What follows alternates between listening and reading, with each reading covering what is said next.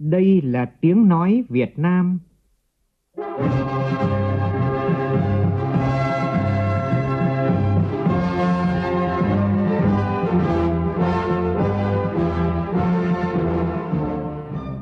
là tiếng nói Việt Nam, phát thanh từ Hà Nội, thủ đô nước Cộng hòa xã hội chủ nghĩa Việt Nam.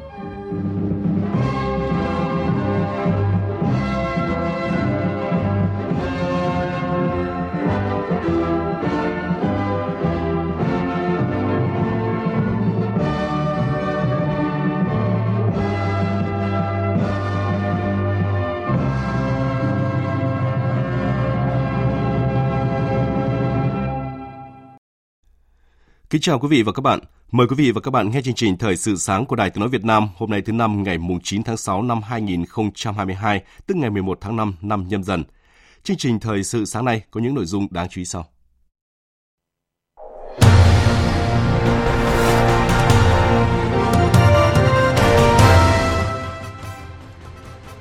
Quốc hội tiếp tục chất vấn và trả lời chất vấn của Thống đốc Ngân hàng Nhà nước Việt Nam Nguyễn Thị Hồng cũng trong ngày hôm nay, Phó Thủ tướng Thường trực Chính phủ Phạm Bình Minh và Bộ trưởng Bộ Giao thông Vận tải Nguyễn Văn Thể sẽ đăng đàn và trả lời chất vấn trước Quốc hội. Chính phủ vừa phê duyệt đề án cơ cấu lại hệ thống các tổ chức tín dụng gắn với xử lý nợ xấu giai đoạn 2021-2025, trong đó đến năm 2025 sẽ xử lý cơ bản các ngân hàng yếu kém. Kinh nghiệm của tỉnh Cà Mau trong việc triển khai gói hỗ trợ tiền thuê nhà trọ sớm cho người lao động theo quyết định số 08 của Thủ tướng Chính phủ. Trong phần tin thế giới, Nghị viện châu Âu thông qua bản kế hoạch khí hậu trong đó sẽ cấm bán toàn bộ các xe ô tô chạy bằng năng lượng hóa thạch kể từ năm 2035. Chương trình có bình luận nhan đề tham nhũng hậu quả nhãn tiền.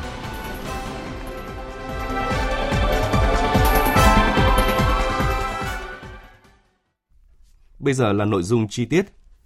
Theo chương trình chất vấn và trả lời chất vấn sáng nay, Thống đốc Ngân hàng Nhà nước Việt Nam Nguyễn Thị Hồng tiếp tục phần trả lời chất vấn trước Quốc hội – cũng trong ngày hôm nay, Phó Thủ tướng Thường trực Chính phủ Phạm Bình Minh và Bộ trưởng Bộ Giao thông Vận tải Nguyễn Văn Thể sẽ đăng đàn trả lời chất vấn trước Quốc hội. Những nội dung chính được Bộ trưởng Nguyễn Văn Thể làm rõ trong phiên chất vấn hôm nay là về tiến độ, chất lượng và công tác phòng chống thất thoát lãng phí trong việc triển khai các dự án công trình giao thông trọng điểm quốc gia, hệ thống đường cao tốc, công tác kiểm tra giám sát đảm bảo chất lượng các công trình giao thông được đầu tư từ ngân sách nhà nước, thực trạng và giải pháp xử lý các tồn động trong đầu tư khai thác kinh doanh các dự án giao thông theo hình thức BOT.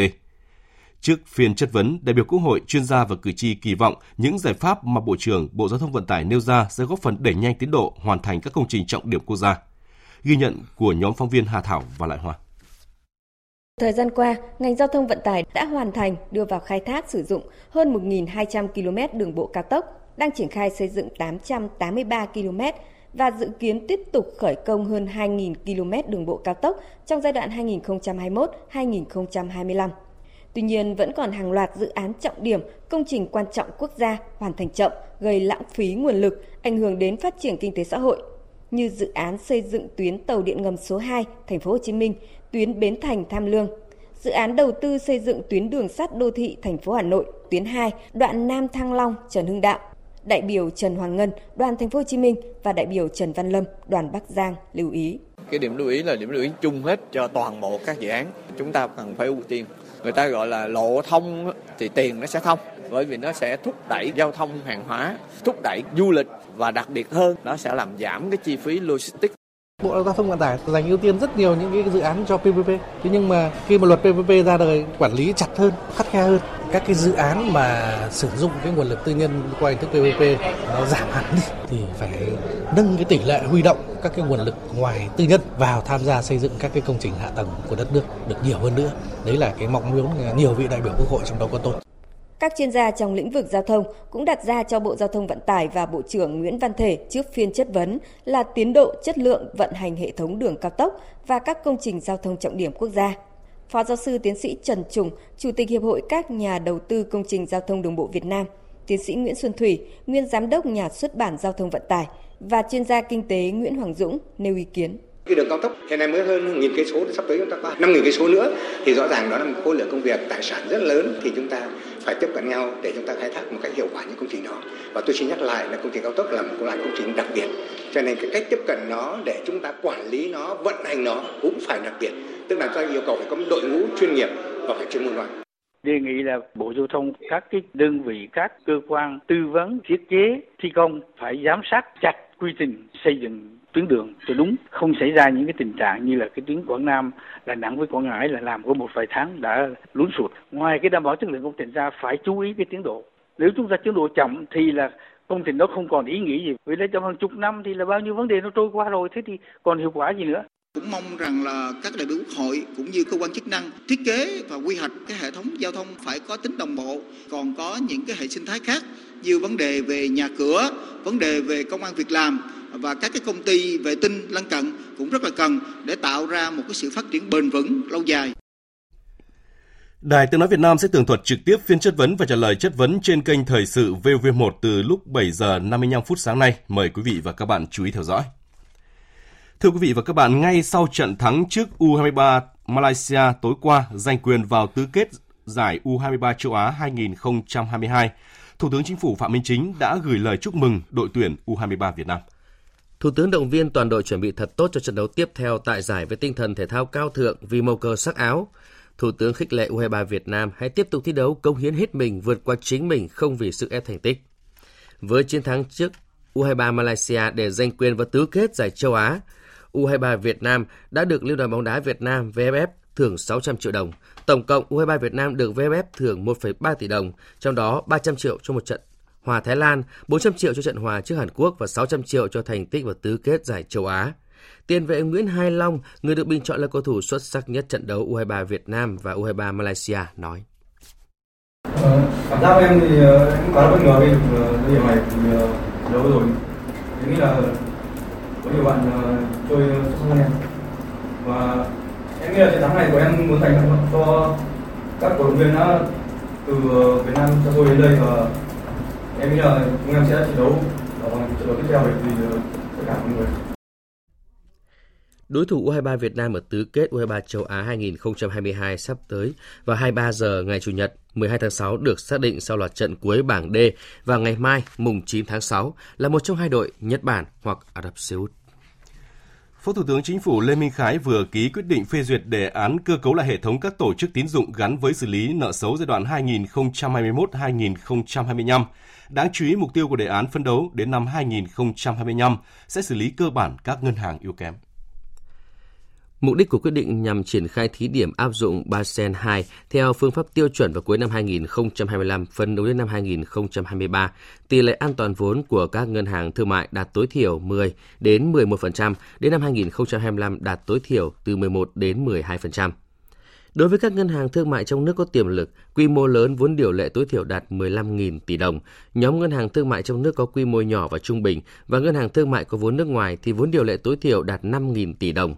Đối với tổ chức tín dụng, vốn điều lệ tối thiểu đạt 750 tỷ đồng. Đối với công ty cho thuê tài chính, vốn điều lệ tối thiểu đạt 450 tỷ đồng. Đối với ngân hàng thương mại, tổ chức tín dụng, công ty cho thuê tài chính yếu kém được kiểm soát đặc biệt thực hiện phương án cơ cấu lại do cấp có thẩm quyền phê duyệt, phương án tăng vốn thực hiện theo phê duyệt của các cấp có thẩm quyền. Phần đầu đến cuối năm 2025, tỷ lệ nợ xấu nội bảng của hệ thống các tổ chức tín dụng, nợ xấu đã bán cho công ty trách nhiệm hữu hạn một thành viên quản lý tài sản của các tổ chức tín dụng Việt Nam chưa được xử lý, thu hồi và nợ tiềm ẩn trở thành nợ xấu ở mức dưới 3%, không bao gồm các ngân hàng thương mại yếu kém. Hội trợ xúc tiến thương mại cho các hợp tác xã Coop Expo 2022 do Liên minh Hợp tác xã Việt Nam tổ chức đã khai mạc tối qua tại Vinhome Royal City, thành phố Hà Nội. Diễn ra đến ngày 13 tháng 6, hội trợ nhằm giúp hợp tác xã tiếp cận, chia sẻ những cơ hội hợp tác kinh doanh, xúc tiến thương mại, phát triển hàng hóa, trao đổi và đàm phán với các doanh nghiệp xuất nhập khẩu, hãng phân phối hàng hóa trong và ngoài nước. Liên quan tới việc Hoa Kỳ xem xét miễn thuế tạm thời với pin năng lượng mặt trời nhập khẩu trong đó có Việt Nam, Cục Phòng vệ Thương mại Bộ Công Thương khuyến cáo các doanh nghiệp xuất khẩu sang thị trường Hoa Kỳ cần nắm vững quy định trình tự thủ tục điều tra chống lẩn tránh thuế của Hoa Kỳ. Mặt khác, doanh nghiệp phải thực hiện đúng và đầy đủ yêu cầu của cơ quan điều tra Hoa Kỳ cũng như phối hợp chặt chẽ với Cục Phòng vệ Thương mại trong suốt quá trình của vụ việc. Thời hạn các doanh nghiệp được miễn thuế với pin năng lượng mặt trời khi xuất khẩu vào thị trường Hoa Kỳ là 24 tháng hoặc đến khi tình trạng khẩn cấp được bãi bỏ tùy theo thời điểm nào đến trước. Từ hôm nay, mọi thủ tục ứng máu cho bệnh nhân phẫu thuật tại Viện Tim Thành phố Hồ Chí Minh sẽ chấm dứt. Máu cho bệnh nhân phẫu thuật tim của bệnh nhân sẽ được cung ứng từ ngân hàng máu của Bệnh viện Truyền máu huyết học Thành phố Hồ Chí Minh. Quyết định ngừng việc tiếp nhận máu trực tiếp từ người hiến tại bệnh viện tim được đưa ra sau khi báo chí phản ánh một đối tượng đã lợi dụng người hiến máu tình nguyện để làm tiền người nhà bệnh nhân.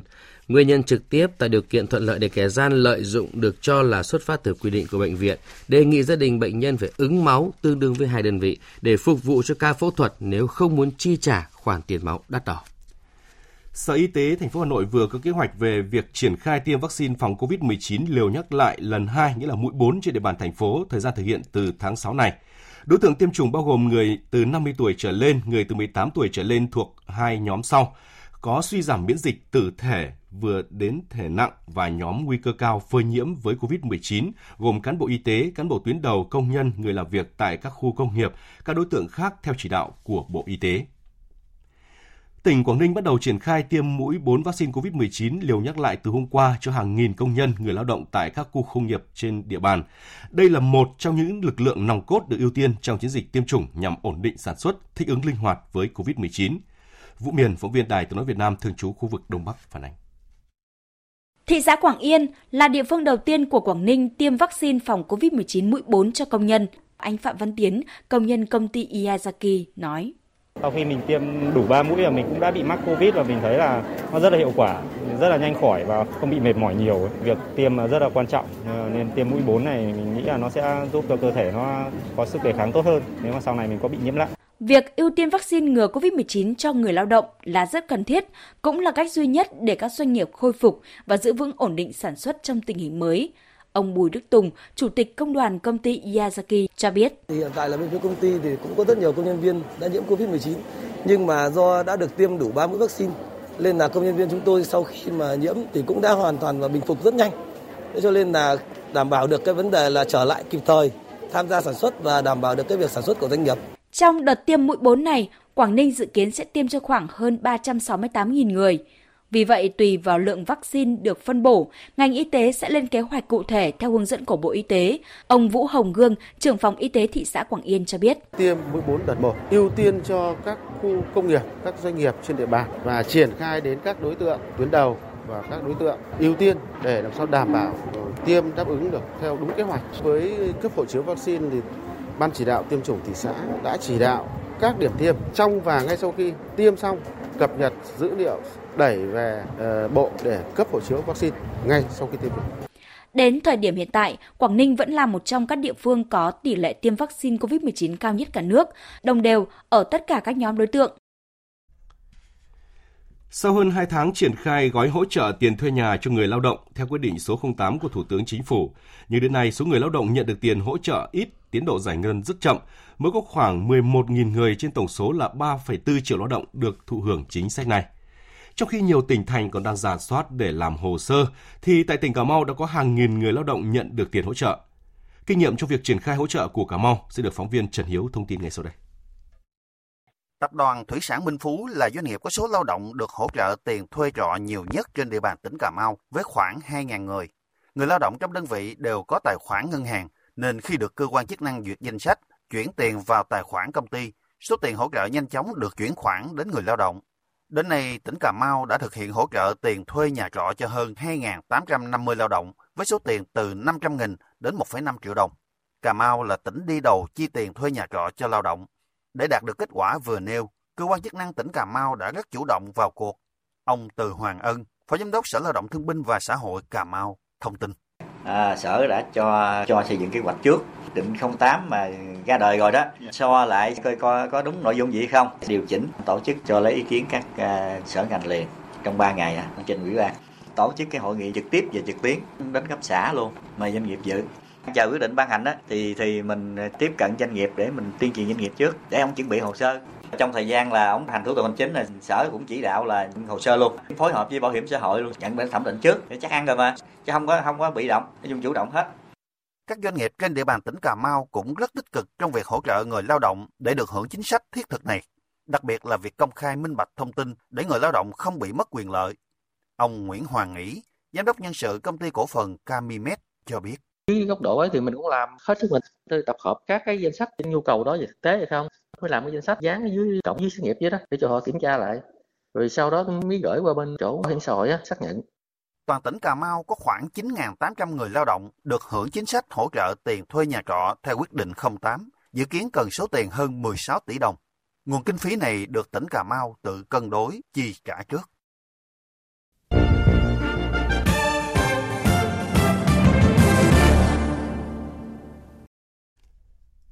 Chương trình Thời sự sáng tiếp tục với phần tin thế giới. Sau khi Thứ trưởng Ngoại giao Mỹ Wendy Sherman cảnh báo về một phản ứng mạnh mẽ nếu Triều Tiên có kế hoạch vụ thử tên lửa hạt nhân, tại buổi họp báo vừa diễn ra, người phát ngôn Bộ Ngoại giao Trung Quốc Triệu Lập Kiên kêu gọi các quốc gia phản ứng kiềm chế, duy trì hòa bình và ổn định trên bán đảo Triều Tiên nhằm đảm bảo lợi ích quốc tế.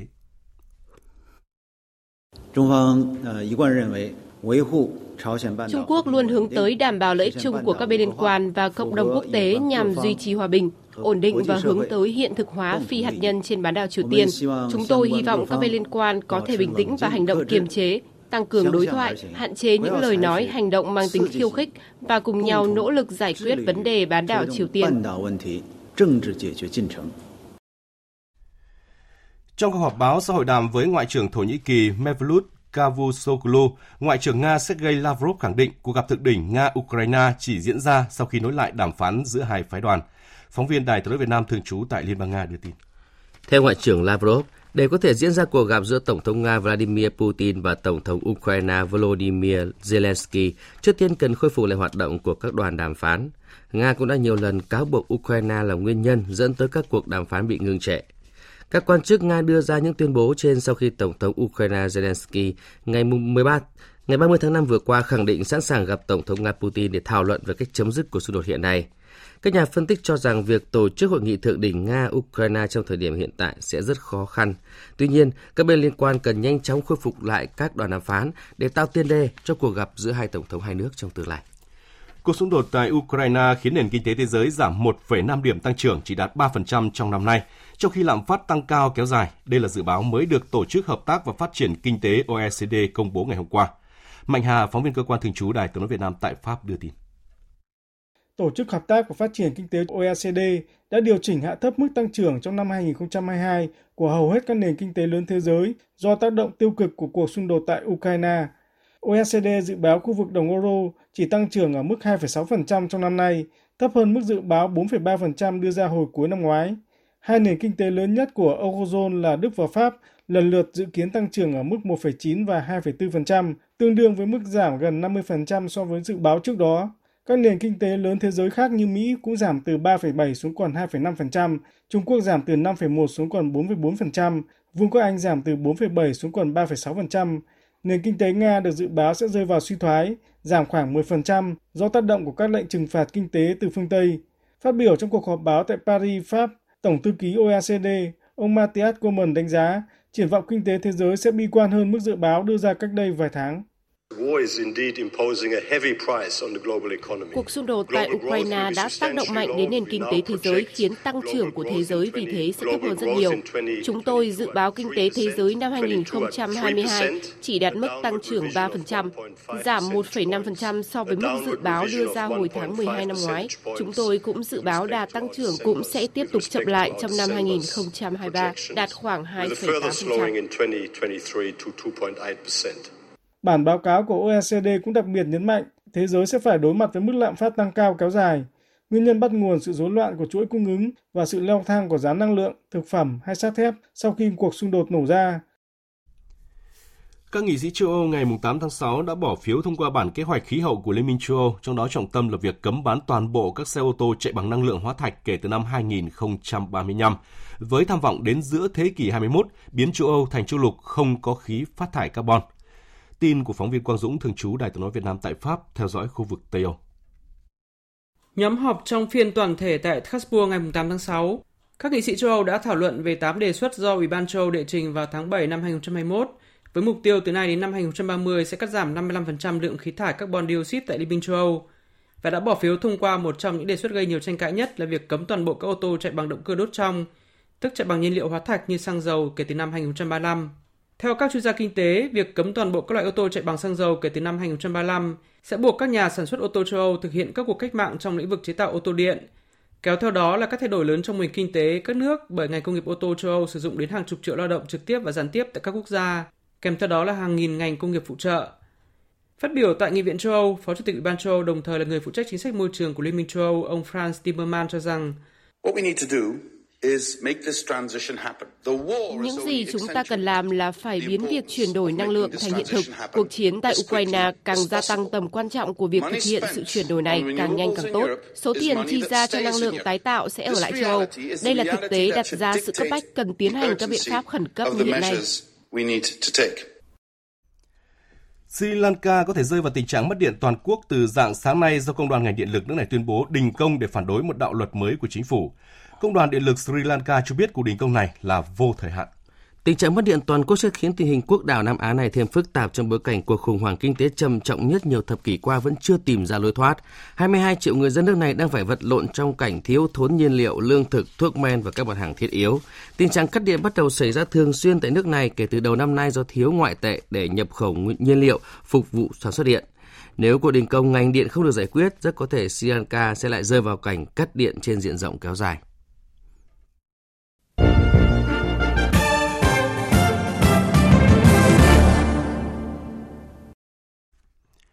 Thưa quý vị và các bạn, lại thêm 3 cán bộ cấp cao trong bộ máy quản lý nhà nước bị khởi tố bắt tạm giam do có liên quan đến vụ án thổi giá kit xét nghiệm COVID-19 của công ty Việt Á.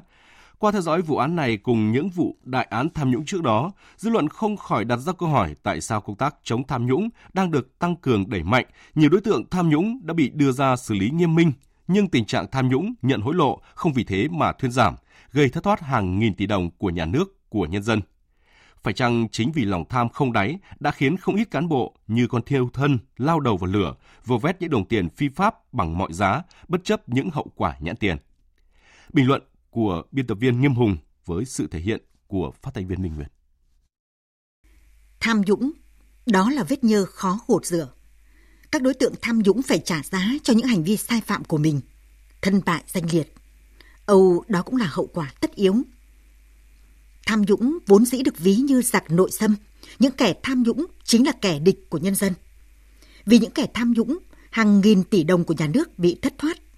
Đất nước vì thế thiếu đi nguồn lực để phát triển và hậu quả cuối cùng vẫn là người dân phải gánh chịu.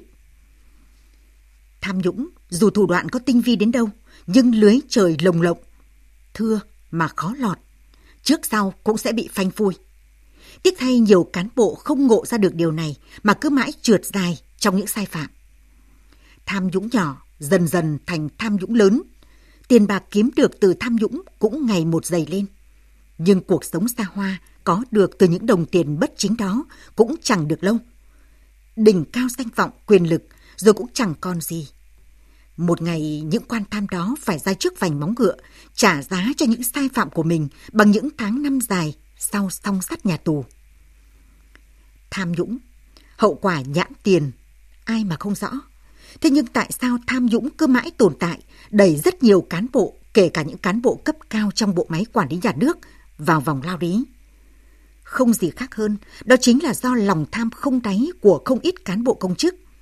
Vì lòng tham đó, họ tận dụng mọi cơ hội, luồn lách giữa những kẽ hở của pháp luật thậm chí trà đạp lên mọi giá trị đạo đức để tham ô, tham nhũng, bòn rút tiền bạc của nhà nước, của nhân dân.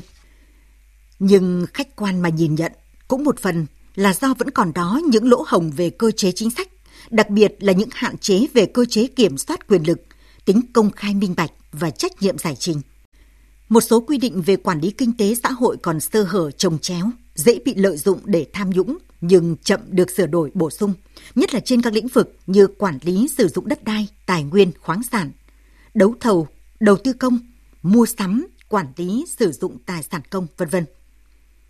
Muốn chống tham nhũng hiệu quả, ngoài việc lấp đầy những lỗ hồng về cơ chế chính sách, nhất là những cơ chế để kiểm soát quyền lực, thì cũng rất cần phải chặt chẽ hơn trong công tác bổ nhiệm cán bộ.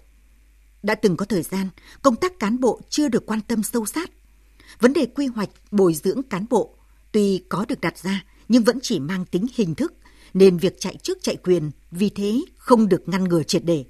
Không ít cán bộ tuy yếu kém về năng lực phẩm chất nhưng lại giỏi lách luồn, lươn lẹo. Chớ trêu lại ngày một leo cao. Những cám dỗ về vật chất trong cuộc sống khó mà tránh khỏi.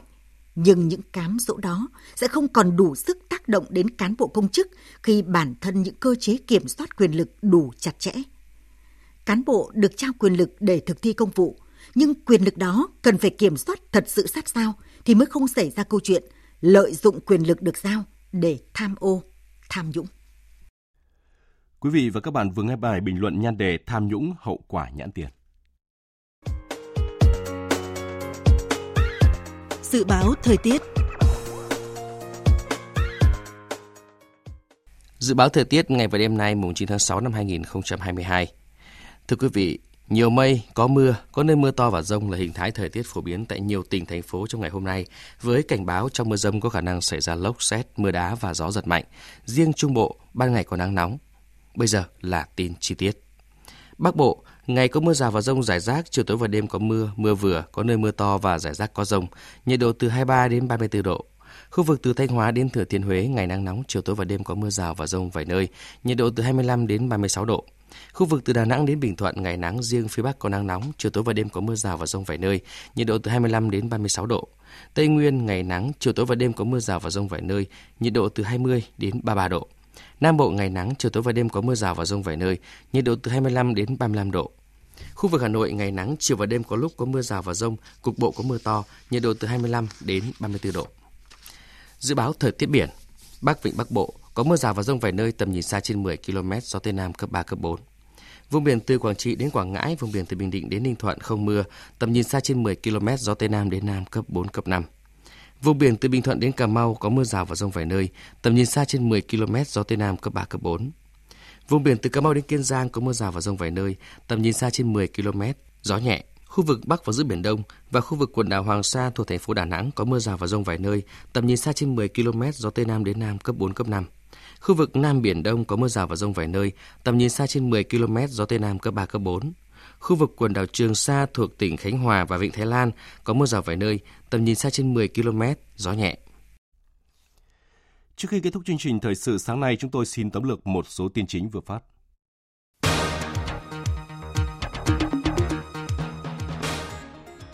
Hôm nay Quốc hội tiếp tục phiên chất vấn và trả lời chất vấn với các nội dung về ngân hàng giao thông.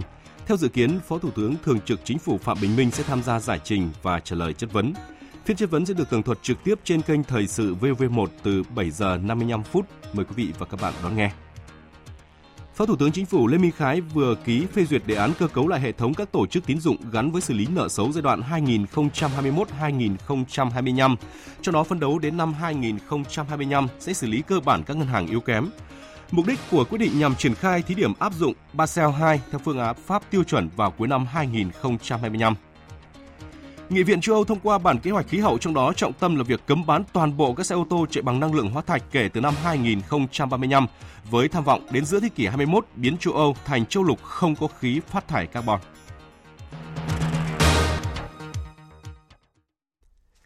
Tới đây chúng tôi cũng xin kết thúc chương trình thời sự sáng nay. Chương trình do biên tập viên Đức Hưng biên soạn và thực hiện với sự tham gia của phát thanh viên Sơn Tùng, kỹ thuật viên Nguyễn Mến, chịu trách nhiệm nội dung Lê Hằng. Cảm ơn quý vị và các bạn đã để tâm lắng nghe. Xin chào và hẹn gặp lại.